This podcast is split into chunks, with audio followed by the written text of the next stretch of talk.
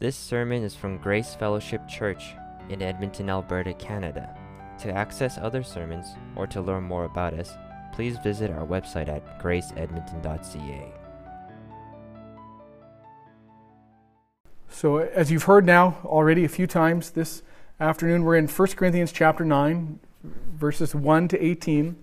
And I want to admit at the onset, just as we begin looking through this text, this is a very, very difficult section of Scripture to teach on and to preach on. It's not because it's unusually technical, it really isn't that hard to understand. Paul's thinking and logic are, are straight as an arrow, it's easy to follow along. It's not because this text is hard to apply or to obey in the Christian life or in the life of the church, but the reason why this text is hard to preach is because it simply is an awkward text for someone in, in the position of church leadership to bring before God's people. And I'll explain why it is, why it is that it's so hard to preach this passage with any amount of boldness. Just a few years ago, uh, some of you might have heard John MacArthur was finished preaching this decades long project of preaching and teaching through the entire, systematically through the entire New Testament. So from, from Matthew all the way to Revelation, uh, verse by verse, line by line, all 27 books. And when he came to 1 Corinthians chapter 9 and verse 1, the text that we have for today, he stood up in front of Grace Community Church and he confessed, he said, This is the hardest message that I have ever had to preach. Those are his exact words. And I can relate to why that is. In this first half of 1 Corinthians chapter 9, what we'll see is this that if, if this text is accurately taught and it's rightly understood and it's faithfully applied, there's no way around it. It has a direct benefit on the person preaching the message or a direct benefit on the people that are in the leadership of the church. Um, and, and not only that, but the, the application of the word to some extent serves the minister. And so it makes it awkward as the person preaching this uh, to say it with boldness. And you're going to see why that is. But there's another reason. Uh, we don't have any visitors here today, and, and to be honest with you, I'm okay with that because if we had visitors today, they would, they would likely say something like this See, I told you, we go to church. The one day that we go to church, and the guy at the front wants us to fill the offering plate.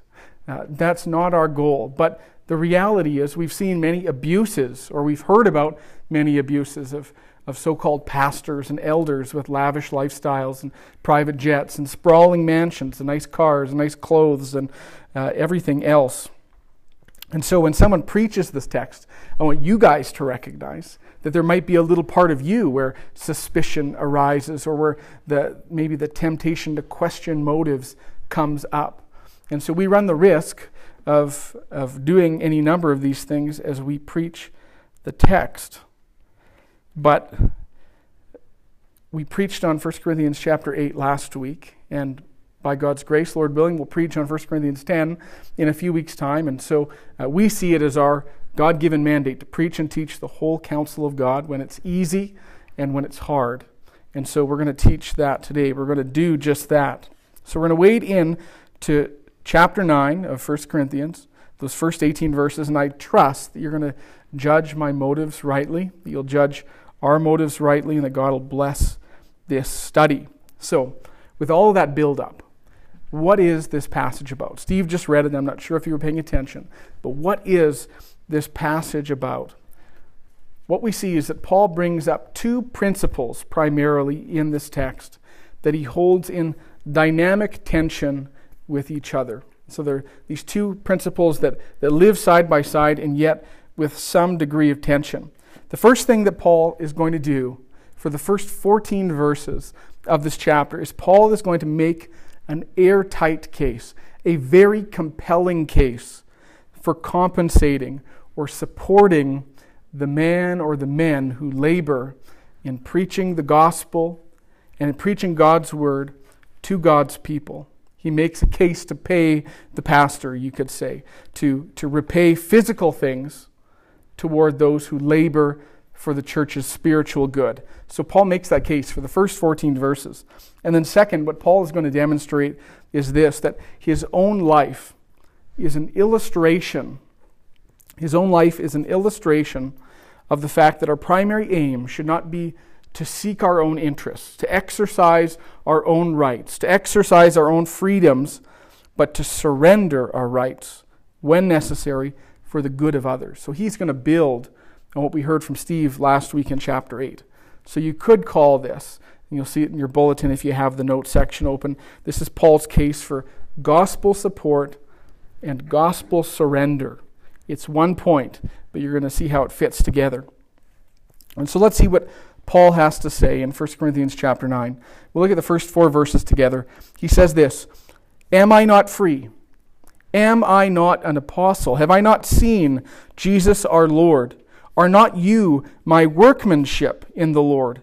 If to others I am not an apostle, at least I am to you, for you are the seal of my apostleship. In verse 4, he says, Do we not have the right to eat or to drink? So Paul begins, don't know if you noticed when Steve was reading it, he begins with this flurry of questions. So we're looking at 18 verses. In those 18 verses, Paul asks, by my count, at least 17 rhetorical questions. He's not looking for an answer. This is one of the situations you know where sometimes the best way to make a strong statement is to ask a pointed question.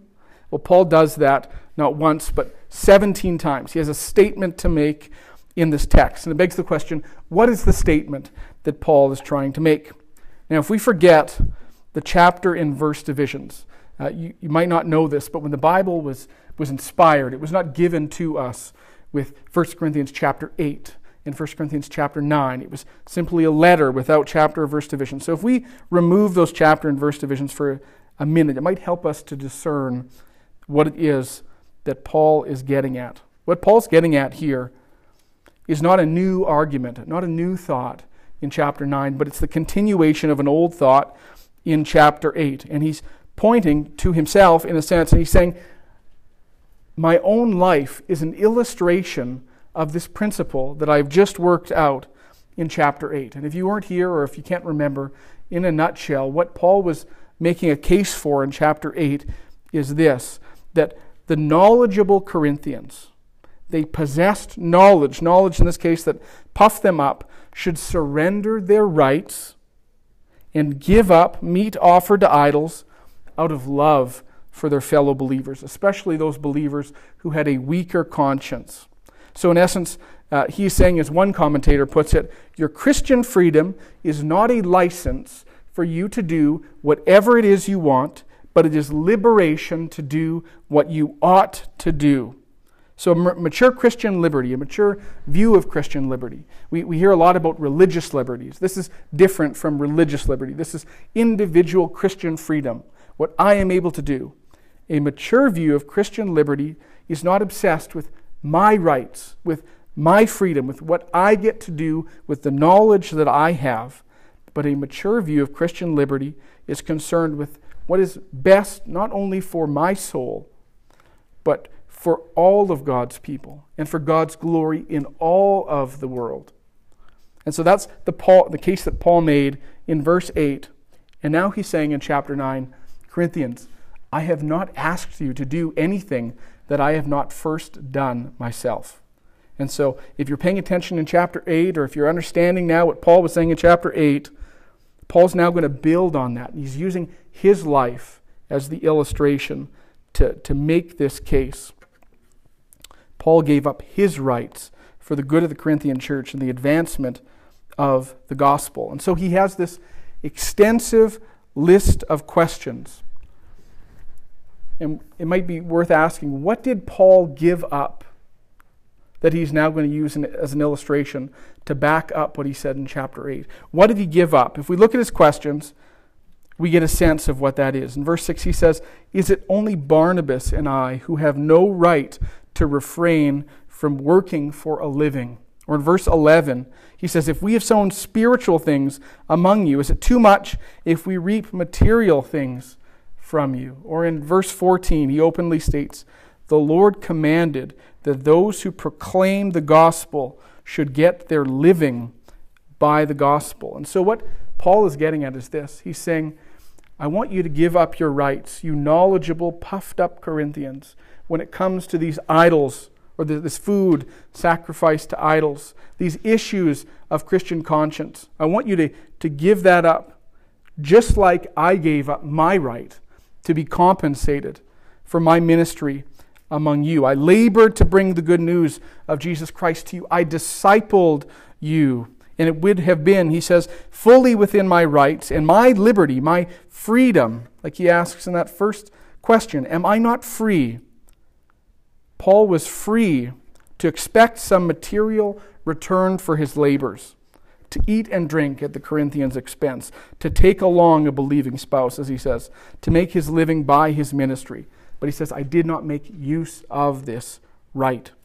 And so for the first 14 verses, Paul is going to demonstrate this principle. He paints a portrait of this principle, what, what I call this point gospel support. And so if you've seen your handout, that's point number one gospel support. support. There's going to be two points gospel support, gospel surrender. Gospel support is going to be a lot longer than surrender just because of the dimensions itself of the text, but or the proportions of the text. But as part of this idea of gospel support, what Paul is going to make the case for is this the gospel laborer has a right to material support for his ministry. And Paul isn't as shy as I might be, and he's not as shy as John MacArthur was when he preached on this text. He parks himself here, and what we're going to find is that he gives five examples or five precedents for why gospel ministers, gospel laborers, have a right to compensation, have a right to support for their ministry. So we're going to jump right into it. The first example that Paul gives, beginning in verse 1, and he looks at this from verse 1 to verse 6, is the other apostles.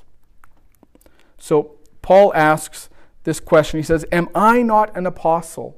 Have I not seen the Lord?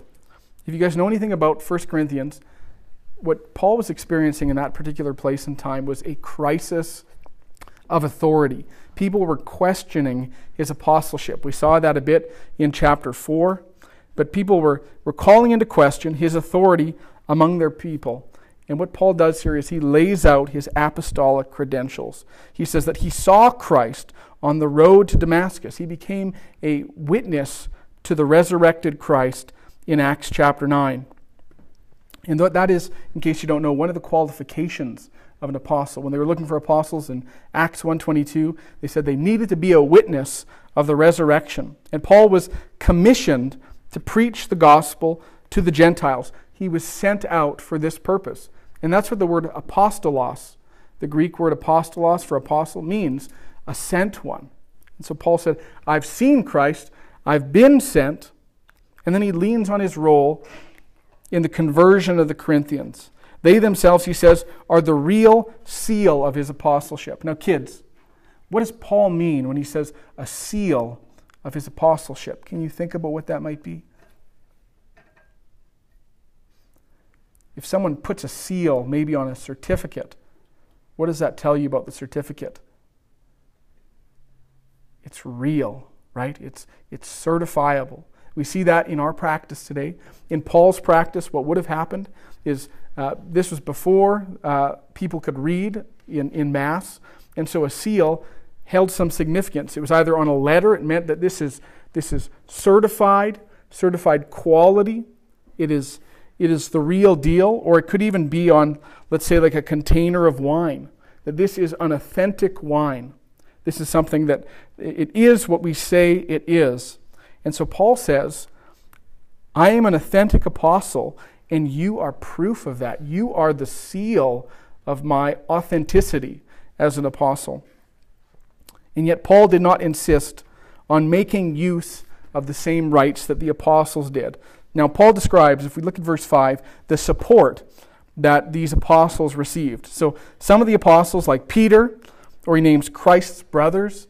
In case you don't know, that, that might have been James like the book of James was likely written by Christ's brother, the book of Jude, also Christ's brother. So that could have been James or Jude. They could travel, they could minister. It was widely accepted that they should be supported for their labor. And so if they came into the Corinth or came to Corinth amongst the Corinthians, the Corinthians would gladly pay their way. They would pay for their travel. They would provide for their meals. They would do whatever needed doing to ensure their needs were met.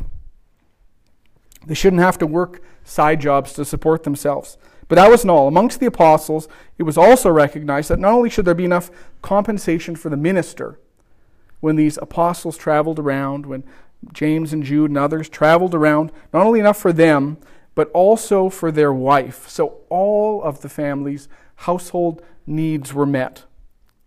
And we should note this as something, if you know anything about family structures and husbands and wives, this is something that's both very generous of them to do. They didn't have to pay for their wives, but they did.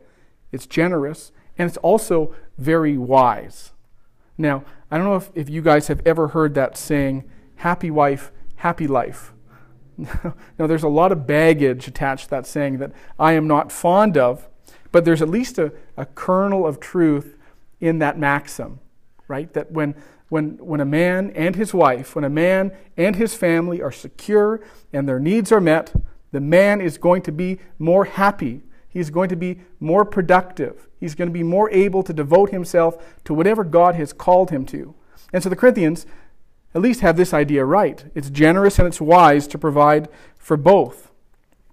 And so the apostles were thoughtfully provided for. They had ample enough support for the family's needs. And even if the church had to dig a bit deeper to support the apostle's spouse, the benefits were felt by everyone. Now, this, that practice in itself flies in the face of what, what I've heard some philosophies are about compensating pastors. I've heard people say, if we can keep the pastor poor, God will keep him humble. it, it sounds really nice, but, but it's unbiblical, at least in this sense, that, that when, when we do compensate, if we, if we support a missionary, not only do we make sure that, that that that man or that individual has what they need, but we make sure that all of their needs are met. Otherwise, it's not going to be very fruitful. So, Paul leans on the example of the apostles. The apostles were supported. Do I not have the right to support? The next thing that Paul looks at is human custom. And he looks at this in verse 7. He says, Who serves as a soldier? Was thinking about you, Lowell. Who serves as a soldier at his own expense? I don't know if you've ever done that. Uh, what plant, who plants a vineyard without eating any of its fruit? Who tends a flock without getting some of the milk? So Paul uses this imagery from the world a soldier, a gardener, or a vineyard owner, and a shepherd. And we see similar language used in 2 Timothy 2. 2 Timothy 2, Paul writes this No soldier gets entangled in civilian pursuits. This is verse 4. Since his aim is to please the one who enlisted him. An athlete is not crowned unless he competes according to the rules. It is the hardworking farmer who ought to have the first share of the crops. So, all of these are familiar jobs that are often used to describe the work of a Christian, but especially a Christian leader. And so, elders and missionaries and others are to wage the good warfare, to fight the good fight. We see soldier and warfare language used often to describe the work of Christian ministry. And yet, picture this. Lowell, I wonder what you'd think of this. What soldier goes to battle each day and then at the end of the day still has to find out where they're going to find something to eat? You've been in the battlefield all day fighting, and now you've got to go barter for some, some cornmeal. Any armor that any army, excuse me, that adopts that policy of sending their soldiers out to fight, and then when they come back hungry, say, Well, now go find your food. Any army that adopts that approach is going to lose whatever war they enter into. And I found an interesting illustration of this in even Canadian history. So during the First World War, the Canadian, num- the Canadian government, excuse me, enacted a number of programs to save food in order to send it overseas to the soldiers that were fighting. And so they had meatless Fridays where people would give up eating meat so that there was more meat to send out.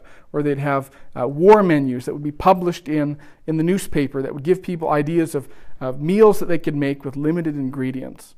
And, and to reinforce this whole idea, the Canadian government would put out posters in prominent places in the community to, for people to understand why it is that they were doing this.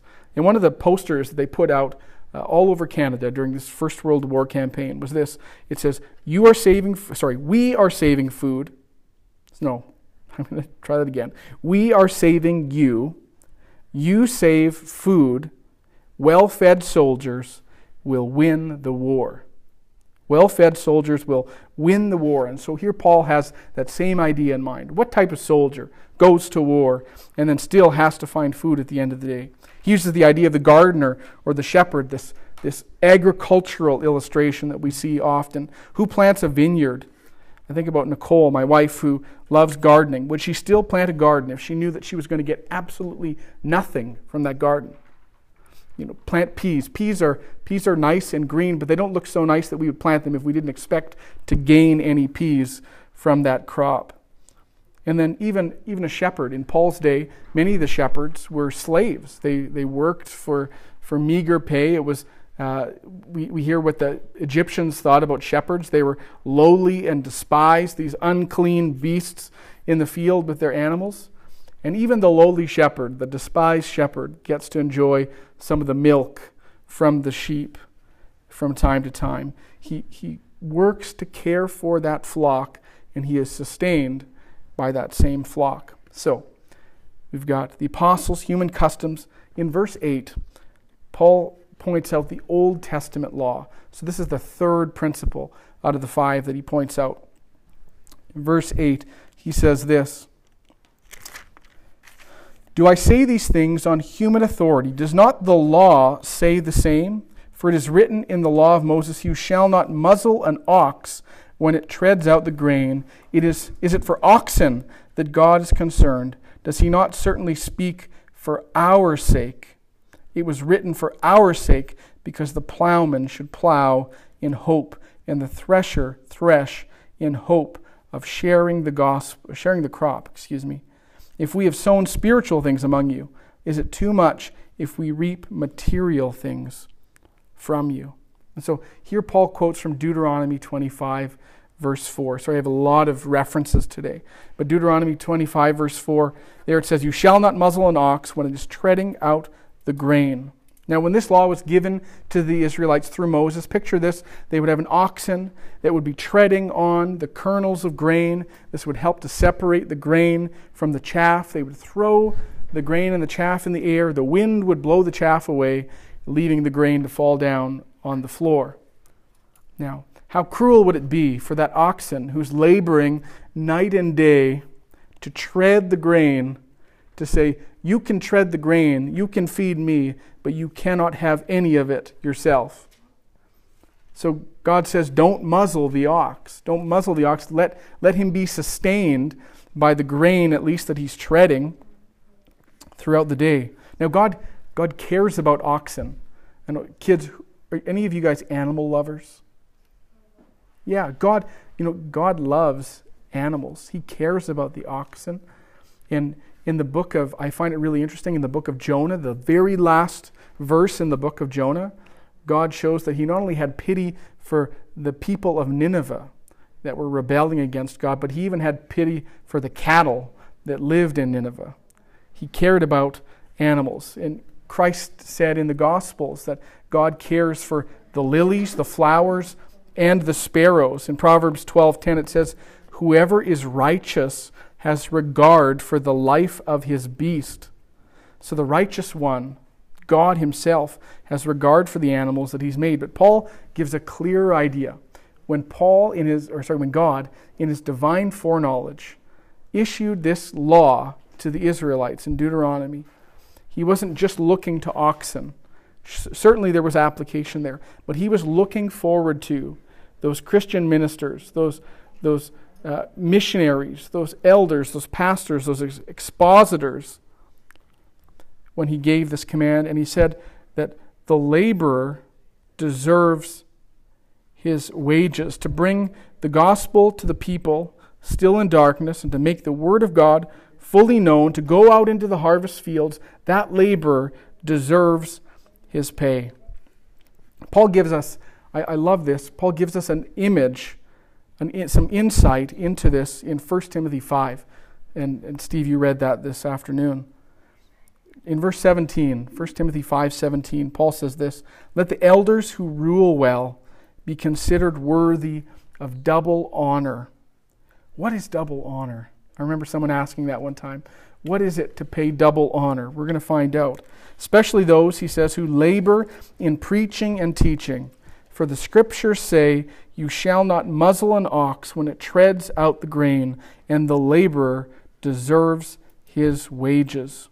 So, this double honor that Paul is speaking of in verse 17, he answers what that double honor is in verse 18. It is to provide wages for those leaders who have labored in Christ's church.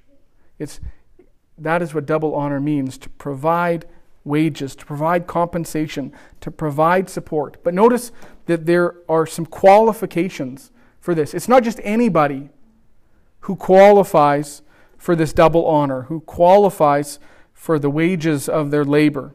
So it's not those who peddle the word of God like a used salesman or like the, the used car salesman or like a, a snake oil salesman. Paul talks about that, those who peddle the word of God. It's not the prosperity preachers, those who would have you pile up your money along the edges of the stage. It's not for the faith healers. It's not for the slothful. It's not for those with slack hands. No, Paul tells us, he says, the church is to pay double honor to those who rule well, those who rule the church well. And that word rule, uh, I don't know if you guys like when I bring up these Greek words or not. I find them helpful. You can tell me afterwards if you, you find them unhelp, unhelpful. But the word rule, he, that's the word proistemi. And that means those who provide capable and wise leadership. A good leader, those who manage God's household well. So that's one qualification. They need to rule well. And then he says, especially those who labor in preaching and teaching. That word labor is the Greek word kopiao, kopiao, and that means, if you can picture this, to labor, to kopiao, is to toil, it's to struggle to the point of exhaustion. Paul uses that word in Colossians 1, verse 28. There he says this. Picture this. He's talking to the Colossian church. Him we proclaim, warning everyone and teaching everyone with all wisdom that we may present everyone mature in Christ. So they're, they're warning, they're teaching with all wisdom to present everyone more and more like Jesus. And then Paul says in verse 29, this is Colossians 1:29, for this I toil, for this I kopiao, I toil, struggling, agonizomai, I agonize with all his energy that he powerfully works within me. And so, those who qualify for this double honor, those who labor, are those who are ruling the church well. They're providing good leadership, they're working hard to serve God's people.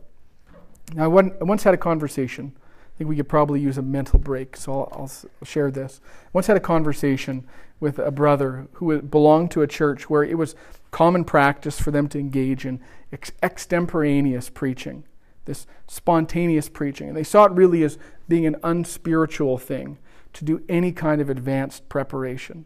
So, what would happen is Steve would read the text, 1 Corinthians 9, 1 to 18, and then I would come up and I would open my, out, my mouth and we'd all, I'm going to learn something too today. What's, what's going to come, right?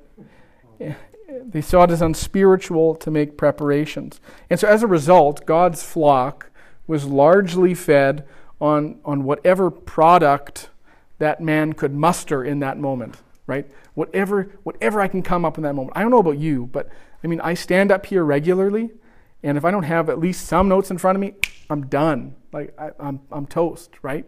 And it's going to be completely shallow and, all, and almost useless, whatever I say from the front here. Now, perhaps it's not a coincidence then that they, they got this idea from a misread or a misinterpretation of Luke 12. Luke 12, verses 11 and 12. If you guys know what, what, what it says there, it says, when, you bring, when they bring you before the synagogues and the rulers and authorities, do not be anxious about how you should defend yourself or what you should say, for the Holy Spirit will teach you in that very hour what you ought to say. Now, this instruction from Christ is in a completely different context. It's in the context of persecution, not in the context of the assembled gathering of the saints, where, where the, the, the elder, the pastor, the expositor is preaching and teaching for this people. And so, in their, in their failure to, to study the text and to study the context, they, they reached a misinterpretation. They came to a misinterpretation of this passage. Perhaps not surprisingly, if, if the guy just gets up and says what's on his mind after he reads the text. Now, this is not what Paul had in mind when he said that someone should labor to teach and preach. Well, there are those exceptional circumstances. You know, you hear of the Charles Spurgeons and the George Whitefields who, in a moment's notice, are asked to preach. And they preach the best sermon that's ever been preached in that century with, with just a couple of seconds' notice. Uh, while there are exceptions to the rule, the fact that those are exceptional proves the point. It proves the rule.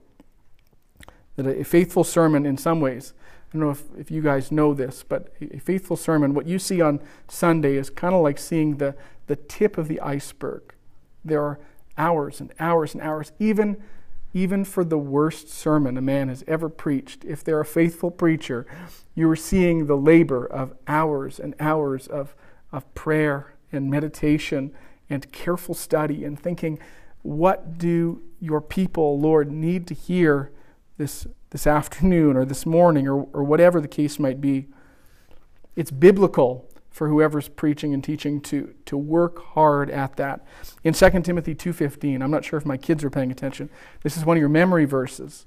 Uh, but do your best, Paul says. Do your best other translations say study. The King James says study to show yourself approved. Be diligent. Make every effort to present yourself to God as one approved, a worker who has no need to be ashamed, rightly handling the word of truth. And so, uh, if Steve and I are gone one day, and you're wondering, is this person at the front worthy of my double honor? Ask yourself, are they laboring? To preach and teach the whole counsel of God? Are they toiling? Are they struggling to make the Word of God fully known amongst you? By God's definition, faithful, precise, spirit filled teaching and preaching is not something that's thrown together the hour that we meet, but it's something that is painfully, agonizingly labored over. It's the, the fruit of hours of study and meditation and prayer.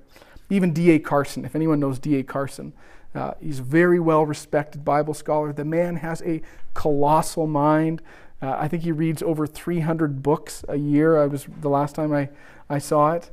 And, and he says this, and I go back to this often effectiveness in teaching the Bible is purchased at the price of much study, some of it lonely, all of it tiring. If you are not a student of the Word, you are not called to be a teacher of the word. And so that is the type of person that we pay double honor to. You can tell that, that was a bit of a hobby horse of mine. Uh, the next that we see, point number four, is the Levitical priesthood. And Paul looks at that in verses 13 and 14. He says, Do you not know that those who are employed in the temple service get their food from the temple, and those who serve at the altar share in the sacrificial offerings. In the same way, the Lord commanded that those who proclaim the gospel should get their living by the gospel. And so, not only did the Levitical system, you know, the 600 plus laws of the Old Covenant law, not only was this, this intricate system of worship, but it made provision for the priests that were laboring in the temple, temple that were laboring in the tabernacle. And those who daily ministered to God in that system of worship. And so the, the priests were generously compensated. I won't take us through all the texts in, in Leviticus and Numbers and Deuteronomy, but, but suffice to say this that they were generously compensated. So for the burnt offerings, the priests got to keep the hides. For the sin offering, the guilt offering, the peace offering, they were able to keep, keep some of the meat. For most of the grain offering, they were able to keep most of the grain. Uh, for all the varieties of tithes and offerings, uh, almost all of them have an allotment for the priests. In Numbers 18, Moses says, well, it says this The Lord spoke to Aaron, Behold, I have given you charge of the contributions made to me, all the consecrated things of the people of Israel. I have given them to you as a portion to your sons as a perpetual due. This shall be yours of the most holy things reserved from the fire, every offering of theirs. And he lists off the offering and he says, It is most holy place. Sorry, in a most holy place you shall eat it. Every male may eat it. It is holy to you. And so Paul's saying, the apostles have had the opportunity to be compensated. The soldier, the farmer, the shepherd, the priest, the oxen, sorry, the priest. And then he says here, probably his strongest case, even Christ. Number five, Christ's authoritative command. Even Christ has taught this.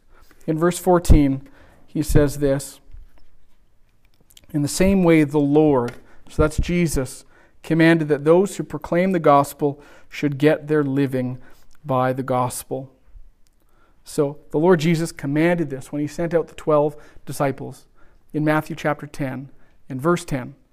He says this Acquire no gold or silver or copper for your belts, no bag for your journey, or, or two tunics, or sandals, or a staff. He says, Don't pack extra clothes, don't pack a bag, don't pack extra money. This is why. For the laborer deserves his food. In whatever town or village you enter, find out who is worthy in it and stay there until you depart. So Christ taught that. And then in Luke chapter 10, verse 7, when he sent out the 72, there were two times. He sent out the 12, another time he sent out the 72.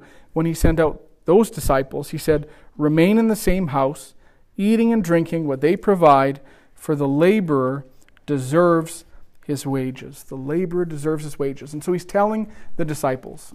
I remember when I was a new believer, I had just such a messed up view of this this passage. And, and I remember one time we Nicole and I had this stranger living in our house. He was essentially a homeless man. Nothing wrong with that except that it was a misinterpretation of this text. This this guy who thought he was a prophet, and I thought, we need to support him. We need to have him in our house. Well, that's not quite what, what Paul is or what Christ is getting at here. But what he's saying is, is that the disciples, when he was sending out the 12, when he's sending out the 72, they're to trust in, in God for his provision. Don't take any, any extras. Don't take money. Don't take food. Don't take clothes. Trust in God. Because God is going to provide people who are going to provide for you. If you just devote yourself, seek first the kingdom and his righteousness, I'll take, take care of everything else. Now, Christ, even Christ practiced this. So, even Christ was the recipient of other people's support. If we look in Luke 8, verses 1 to 3, soon afterwards, he, that's Jesus, went on through cities and villages, proclaiming and bringing the good news of the kingdom of God.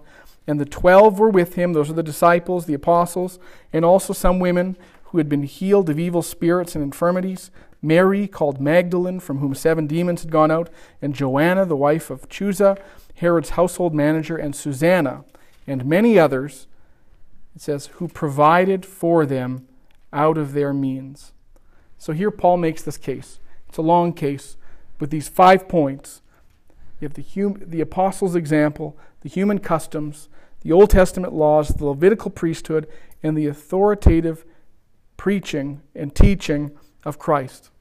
Paul says, I have a right to be compensated, as do these other individuals.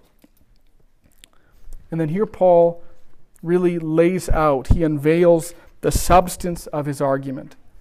He says, I have a right to your support, but I did not make use of that right. I could have, but for the sake of the church, for the sake of the saints, I didn't make use of it. And he says in verse 15 this He says, But I have made no use of any of these rights, nor am I writing these things to secure any such provisions. And I want you to know that's not why I'm preaching this message either. It's not now to secure provisions. But Paul says, For I would rather die than have anyone deprive me of this ground. of my ground, excuse me, for boasting.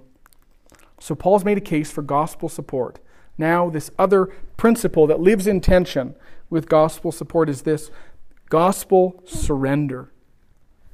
And the point that Paul makes here is we should surrender our rights when necessary for the good of others. So Paul didn't write this, as I've said, to, to get the, the Corinthians to pay him now. Uh, he says in verse 15, I would rather die. Yeah, we don't see it in the original, uh, or in our ESVs, if you have an ESV or maybe an NIV, but in the original text, there's a grammatical break there. It's like when someone is, they're, they're getting excited and they, they start saying one statement and they switch gears halfway through. And so the Net Bible renders it this way He says, I would rather die. No one will deny me of my grounds for boasting. He just switches the topic. He's very passionate about this. He says, Necessity was laid upon him to preach the gospel. Paul told the Romans, if you remember where he says this, he said he had the obligation to preach to both the Greeks and the barbarians, to the wise and the foolish.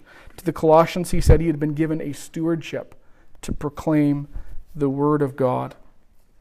And he even says, Woe to me, woe is me if I do not preach the gospel. And if you, if you know that Paul there is likely using language from Jeremiah, Jeremiah often if you've read Jeremiah recently, he's always woeing. And he's woeing because he's called to preach, to, to teach, to prophesy faith, faithfully in the midst of just a completely corrupt people. And he encounters all of these difficulties. In Jeremiah, in t- Jeremiah 20, verse 9, he says, I, If I say, I will not mention him or speak any more in his name, I don't know if, if any of you have ever had this experience. There is in my heart as if it were a burning fire shut up in my bones, and I'm weary with holding it in, and I cannot. So Jeremiah said, even when I tried to hold it back, it was like fire inside of me. It just had to escape. And this was Paul's experience. And if, if God has called you, think about this if God has called you to any type of ministry in the Word, any type of preaching, teaching, exhortation, evangelism, it's going to feel a lot like this. If you've been called by God to herald God's words, it's going to be like a, a burning inside of you that just eats you up from the inside. And so this was Paul's ground for boasting. It was his reward to preach Christ and Him crucified free of charge. And we can, I don't know if you guys, does anyone else find it fascinating, fascinating when you look at an epistle and you see something that Paul or maybe one of the other writers is talking about, and then you can find that in the book of Acts? Like the, to, to see those, those two mesh in. You can see that in Paul's life, not only in the letter of 1 Corinthians, but you can find it in the book of Acts and in his letter to the Philippians. And so we'll look there out of interest's sake. In Acts chapter 18, we see what Paul does. Paul comes into Corinth in verse 1. He meets Priscilla and Aquila. He ends up, after meeting them, living with them for a period of time. And because he was in the same trade, he works alongside them. And in Acts 18, verse 3 says, And because he was of the same trade, so this is Paul in Corinth living out what he's preaching. And because he was of the same trade, he stayed with them and worked, for they were tent makers by trade. And he reasoned in the synagogue every Sabbath and tried to persuade Jews and Greeks. So this is where our, our expression tent maker comes from. Those people that, that work with their hands during the day. It's kind of like a superhero, right? Um, they're, they're a carpenter, they're a tent maker, they're a, an IT person, they're, they're whatever they are during the day and they are a minister of the gospel by night. And so Paul was a tent maker, literally and figuratively. He made tents during the day, but his first calling, we'll see in, in Acts 18:11, was to minister the word of God. And he stayed a year and six months teaching the word of God among them. And he says that if any need arose during that time, so as he was providing for himself, if any need arose, in 2 Corinthians 11 9, he tells us how he met that extra need. In 2 Corinthians 11 9, he says, And when I was with you, so he's talking to the Corinthians here, and was in need, I did not burden anyone for the brothers who came from Macedonia. If you know where Macedonia is, that's Philippi, Thessalonica, Berea. supplied my need. So I refrained and will refrain from burdening you in any way. So Paul labored. He worked with his hands. He made tents while he was in Corinth that he might offer the gospel free of charge. And when an extra need arose, arose the Macedonians provided that need. Okay, this is the last dot that I'm going to connect as part of this. In Philippians 4, when Paul was writing to the Philippians, he says this Philippians 4 14 and 15. Yet it was kind of you to share my trouble. And you Philippians know that in the beginning of the gospel, when I left Macedonia, that was Acts chapter 17, no church entered into partnership with me in giving and receiving except you only.